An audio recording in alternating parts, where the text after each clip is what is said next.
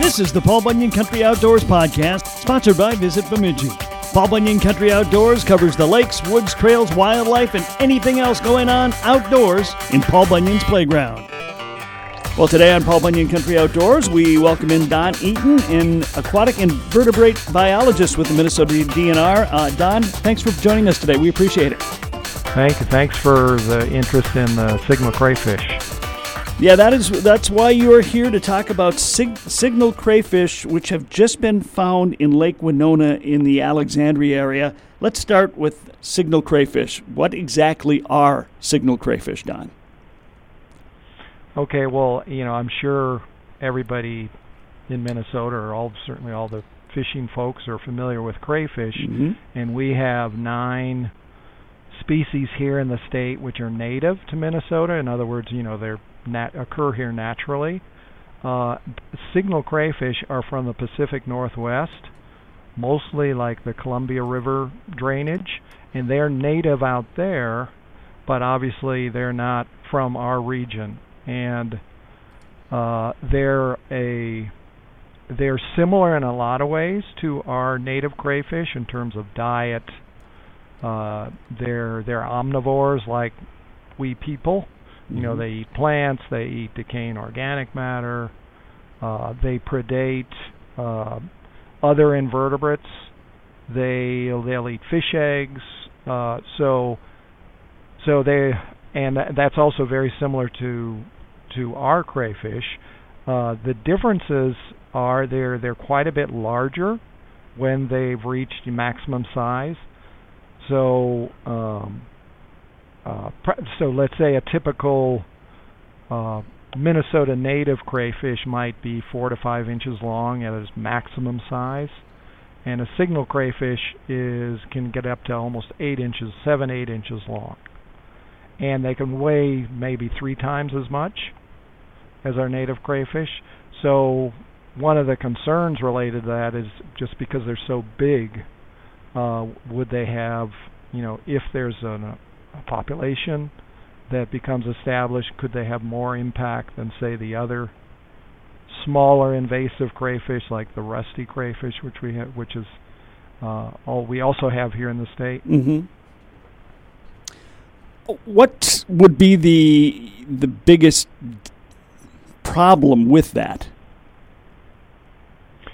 The well, and and I'm assuming probably your listeners also have heard about the problems related to the rusty crayfish, Mm-hmm. and they're they're from the Ohio River Valley. But one of the things is they'll eat beneficial. They'll come into a lake and eat all the eat a bunch of the aquatic plants. You know, it depends on the on the situation, but one of the things they'll do is they'll eat too many aquatic plants, so they're kind of a threat to like the wild rice harvest if they get established in a lake with wild rice. They can also predate fish eggs, so obviously they they can affect fish populations. They can uh, they compete as well with our native crayfish and other like there's a bunch of uh, you know aquatic insects which live in streams and lakes which also eat aquatic plants or they break down organic matter leaves and things like that and so a signal crayfish coming in would would end up competing with our native species and yet you can end up with actually a loss of species and a whole change in the food web you know depending on where it's doing most of the most of its uh interactions you know like if it's is it doing a lot of predation that'll affect you know other species using using those same resources or is it affecting the plants? And then you get problems associated with that. So it can it can have multiple effects. What do we know so far about what's going on on Lake Winona? How many have we found on Winona? Okay, well the the good news is, uh, and this was a this was a, a commercial harvesting company uh, who's been who seasonally nets this lake uh, and has done this for years. They they found one end of September. They found two end of September, and and because of they were so huge, they immediately recognized as something new, notified the DNR, and then since that time, the same harvesting uh, company has uh, caught has caught eight more individuals. Uh, all males except for one. We they they caught one female, which had has not reproduced yet. We verified that. So so that's kind of the good news. So not a lot of individuals yet. Okay. And no sign of reproduction. And then we and then uh, we followed up with some crayfish trapping. Uh, DNR did, and uh, looking more to see if smaller individuals were around. And we we caught no juveniles, no small signal crayfish. So so at this point, you know, obviously we don't know. Obviously, you know, you can't say for sure that there aren't more there mm-hmm. Because you know we just need more more information. But uh, but that's kind of the the current situation. We've caught ten individuals, all large, and there's no reproduction going on that we know of. So how would signal crayfish get from Columbia River into Lake Winona in the Alexandria, Minnesota area? Right. That's the yeah. That's the question, and and obviously we don't know. We do not know, and typically just with crayfish in general, you know, uh, the the typical ways that crayfish get moved from, let's say, their native range somewhere else, is uh, they it can happen through uh, the food industry. Uh, there's some evidence that, or there's there's uh, signal crayfish are apparently more becoming more popular within the food industry for a crayfish boil because they're larger in size. So and it is it is legal in Minnesota to import live crayfish if you have a permit. Hmm. So that um, so it could be related to the food industry. They're also used for biological specimens in in science class. Uh, you also need a permit to do that. But of course, none in none of those cases is it legal to release them into the into lakes or any environment in the wild. Right. So so short answer, we don't know, but there's you know there's a number of pathways they could have they could have come. Huh. So obviously you will continue to keep close tabs on that would there be a plan now to maybe look at other lakes in the area or other lakes in the state, try to keep an eye on it, thinking it might be beyond just Lake Winona? Absolutely, absolutely. And uh, in fact, when we when we were up there doing some trapping, we did do a couple of the connected lakes, a couple lakes connected to uh, uh, Lake Winona, and we came om- came up with only native crayfish but and then the plan is that they should be kind of winding down in terms of their activity as the water gets cold. And so in spring we'll be back to do more trapping, more netting, uh, uh, and just to see see if we can, you know, first of all get an idea if they are there, if there is a established population. Um, if there were eggs hatching, it would it would be in spring.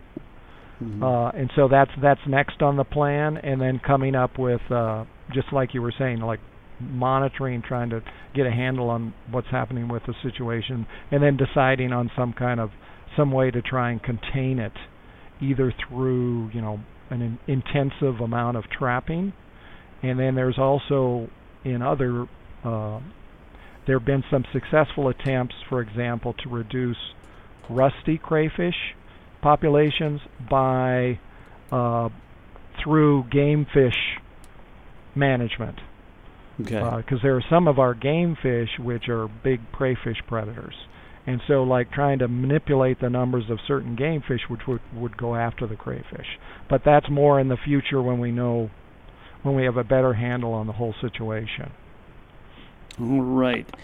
Anything else we should know at this point, Don? about the situation. Yeah. Um, I don't think so. I think that that's that's mainly what we know, and of course we're talking with uh, the this the signal crayfish is native to the Pacific Northwest, but it's been introduced in areas of California, Nevada, uh, in Europe. So we're speaking with other groups who've dealt with signal crayfish invasions and seeing what they have been trying to do in terms of trying to control the population. But yeah. that's that's what we know at this point, and and you know, uh, we're hoping that it's just a one-off thing that there's not a lot of individuals out there. Right. Well, Don, I, I would assume if somebody's fishing that lake or any lake really, and and they uh, stumble across some crayfish that don't look like their typical Minnesota crayfish, they should let somebody know, right? Oh, absolutely, and and that's a great point, Kevin, because um, and and one thing I should say, like for a lot of the folks who fish, you know, our native crayfish are maybe you know they're usually kind of brownish green and it varies depending on the on the environment. And a lot of times they'll have you'll notice they'll have like little bumps on the claws and the and and and the the covering of the the mid section of the body. It's called a carapace, but they'll have like little bumps and ridges depending on the species. The the signal crayfish tend to be quite smooth uh, over the claws, and if they if you get a live one, for example, a lot of times they'll they'll flash their claws and show the undersides of the of the pincher claws, and those are bright red in signal crayfish. And so that's an easy way to identify them. Okay. And and, and I should also say that if you're looking at them from above, uh, you're looking at the claws from above, right where kind of the thumb of the claw meets the the rest of the wider part of the claw there's sort of a circular light patch, which can be sort of white or bluish, greenish blue, and that's also that. In fact, that's where they got their name. The people who named them thought their these these patches on their claws kind of looked like signal flags. Oh, okay.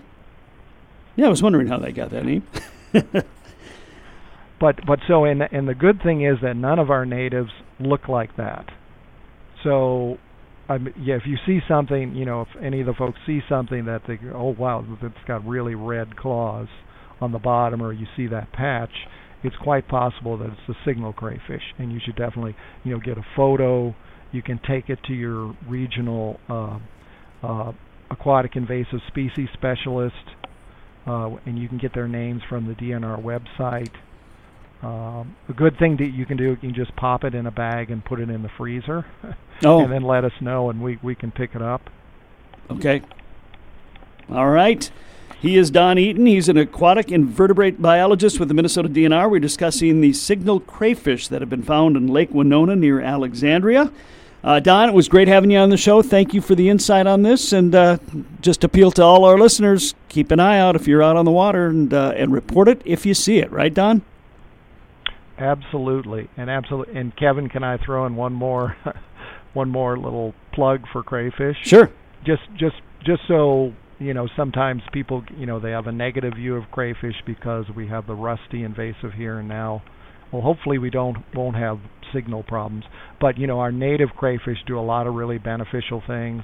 You know, they're um, they're important prey for water birds and otters and everything else, and they they do all the you know they break down organic matter. They control aquatic plant populations.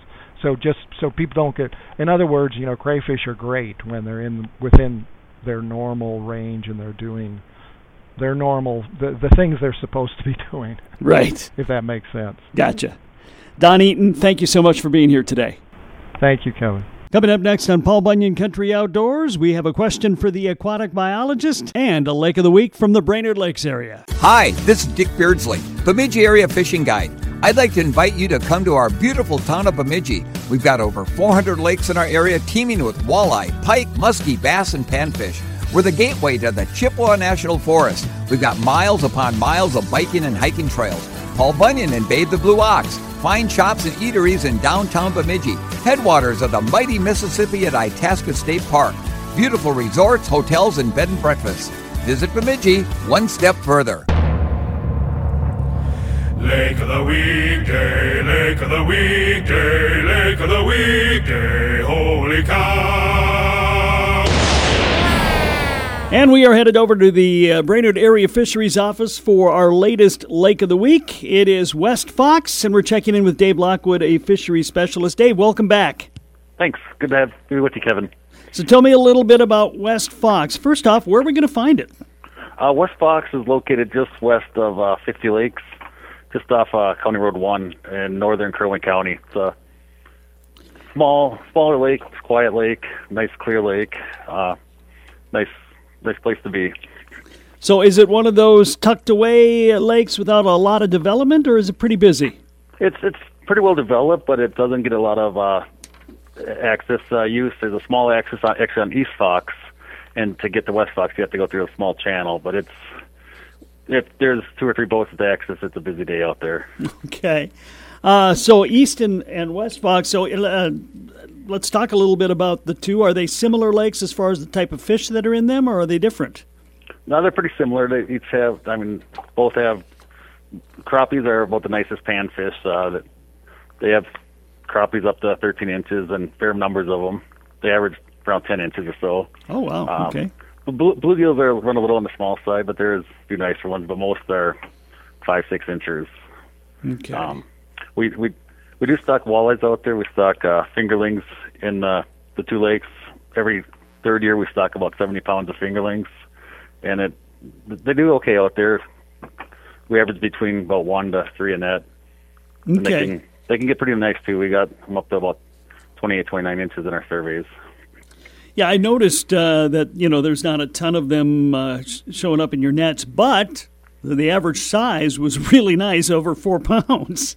Yeah, I, I don't think too many guys actually target them out there. It's more of just uh, incidentals or one or two people that know how to catch them, so they they don't get caught up as soon as they're big enough to eat. So Right. Um, what about the bass out there? Is there is it a good bass lake or not? they're they're decent for uh, largemouth. We haven't cut, we didn't sample any huge ones, but it's a good average size. They averaged about uh, about 14 inches, and about almost 90% of them were at least 12 inches long, which is pretty nice for our lakes around here. And you got some northerns in there. In fact, plenty of northerns, but still, despite the big numbers, you still have an average weight of over two pounds. Yep, the northerns are higher than we'd like them to be at about 10 a net, which it kind of hurts the the fingerling stocking for walleyes at that point. But they they are they're nice uh, nice uh, average size, about 21, 22 inches, and biggest we got I think in our last survey is about 32 inches. Okay. They're they're they're nice some nice fish out there. So you you noted that uh, it doesn't get a lot of pressure. I'm, I'm guessing east and west uh, both get similar amounts of pressure. The two Fox Lakes. Yeah, they're pretty they're pretty similar pressure when we've been out there uh, working. It's you, you see one or two boats on each lake is about it. So it's they they don't get pounded too hard. Yeah, and I'm a, I'm assuming that it's. I mean, there's is some, but probably not a ton of uh, winter angling either. Uh, honestly, I've driven by in the winter a couple times and I haven't even seen a fish house out there. So, but it doesn't get much pressure in the winter. All right. So if you're just looking for some kind of nice, quiet lake to be on, that's a pretty good option. It is, and I think fish can be pretty good, especially for like crappies. Would be if I was going to go there, that's what I would be targeting. Okay. Now, uh, for those who are not real familiar with the area, you did give us a bit of a description at the beginning, but uh, say we're uh, coming into the Brainerd area, where do we go from there? If you're coming in Brainerd, you're going to want to go. If you're on the west side of Brainerd, you come up 371, come to Pine River, and take uh, County Road One to the east, and then uh, right before you get to 50 Lakes, you turn north on Peninsula Road, and the access right off of there. And if you're coming from the other from the east side of the Brainerd Lakes area, you, you turn in Emily and go uh, west, and then you hit the the Peninsula Road, and access is off of that. So it's pretty easy to find. Nice, good roads all the way to it.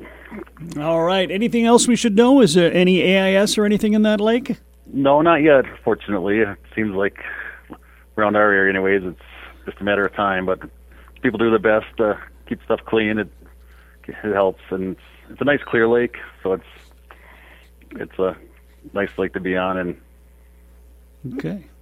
West Fox Lake is our lake of the week. They, that and East Fox are right next to each other. In fact, you have to go on, on onto East through the channel to get to West Fox Lake. Dave Lockwood is a fisheries specialist with the Brainerd Area Fisheries Office. Dave, thanks for your time today. thanks, Kevin. Ask the aquatic biologist. Well, once again, it's time to ask the aquatic biologist, Dr. Andrew Hafs, another very potentially controversial question from one of his students. Welcome back, Andy. Thanks for having me. He's I'm gonna run out of here if you keep doing this. He's the aquatic biologist at Bemidji State University. Um, you know, it's it's a good question though. I mean, we know that uh, the technology keeps getting better and better. I mean, the ability to see exactly where fish is. We we, we talked a lot about that last year with different people, uh, and now and, our gear is better. Just the rods and reels and the all that stuff is better, and uh, we're getting to be better and better anglers. So the question is, your student wants to know if you think regulations need to be put in place to lower bag limits because of this new tech. Yeah, that's a, a tough question. I don't necessarily think it should be because of the tech, Okay. right? Um, I and I have uh, a lot of belief in the MNDNR and how they set their regulations and set their bag limits. Um, the MNDNR is just awesome at what they do, uh, and they're the most informed people on those population numbers. And the the interesting part about this question is how new tech influences our catch rates, harvest rates, and things like that. And um, it's not only just like you know the new Vexilars and things like that. It's also the wheelhouses and that tech, and then how so many people have them, um, and how that influences the ability to generate estimates. I think that's the the really big thing. Remember the the agencies also have new tech too uh, to help them generate the estimates. They have newer boats. Uh, they can sample more efficiently and have all of the electronics as well. So I think um, there's this evolution in how angling changes, and there's also the evolution in how the managers how well they can generate their estimates and get their knowledge. And I think there's this race race there, uh, and that's really interesting to watch. I think. I to think think about. the other thing that um, you know to, to keep in mind is if everybody was in the mindset of the I'm feeding my family uh, mode that a lot of anglers were in 30, 40 years ago, it might be different. But right now, the vast majority, at least of the full time anglers I talk to, um, they're catch and release anglers, not all the time, but they're not taking everything they catch. They're they're very conscious of what they're doing. They want the fish populations to stay strong. We're a very I would say very well educated general fishing population in Minnesota, and and so that means that a lot of people are going out on a lake and they're not bringing home six every single time. Yeah, I, th- I think you're right. I think there's this uh, conservation mindset that's you know in the current population these days, maybe more than it was, uh, uh, you know, a while back. I just I just think this is a really interesting topic, and and how this tech is going to influence our ability to catch fish, and you know. I'm a big favor, a big proponent of it. I have the electronics too, and I go out. And if, if you took my showdown away from me during ice fishing season, I I can remember when I was staring down the hole looking for fish. So I, I, I like sitting in my chair better. That's a lot, a lot more fun. So um, I think that new tech has lots of benefits too. It's bringing in new anglers. Like you, you know, it is fun to use, and so we have new angler groups and uh, that can use that. And there's a lot of value in that as well. So it's a, it's a balance for sure. All right. Um, yeah, I, and and I have not heard anything from DNR personnel at this point thinking that that's something they have to be looking at. So Yeah, I, I don't know. Um, eliminating, you know, there's precedent for eliminating certain gears for sure. There's just I'm not aware of precedent rela- related to uh, electronics or limiting wheelhouses or things like that. And those are things that are really influencing catch rates um, substantially. Uh, there's benefits to them as well. I just think we need to make sure that we know how you know the harvest rates are, what they are, that those estimates are accurate, and that uh, catch per unit effort, for example, a classic example of how we can. uh, Some of these estimates are influences when you're sleeping in your wheelhouse. Should that be an hour of fishing uh, or not? How does the creel clerk even know if you have your lines down? How do they even know if you're in your your wheelhouse? Right right. those are things that make generating uh, how many fish you catch per hour, which are central to harvest estimates, very difficult, right, to do. So Yeah. how those estimates are changing with the new gears and new strategies is is key, and whether or not our estimates can be correct. All right. He's Dr. Andrew Hafs of Bemidji State University. Andy, thanks for your time today. Yeah, thanks a lot. Bob Bunyan, country, country.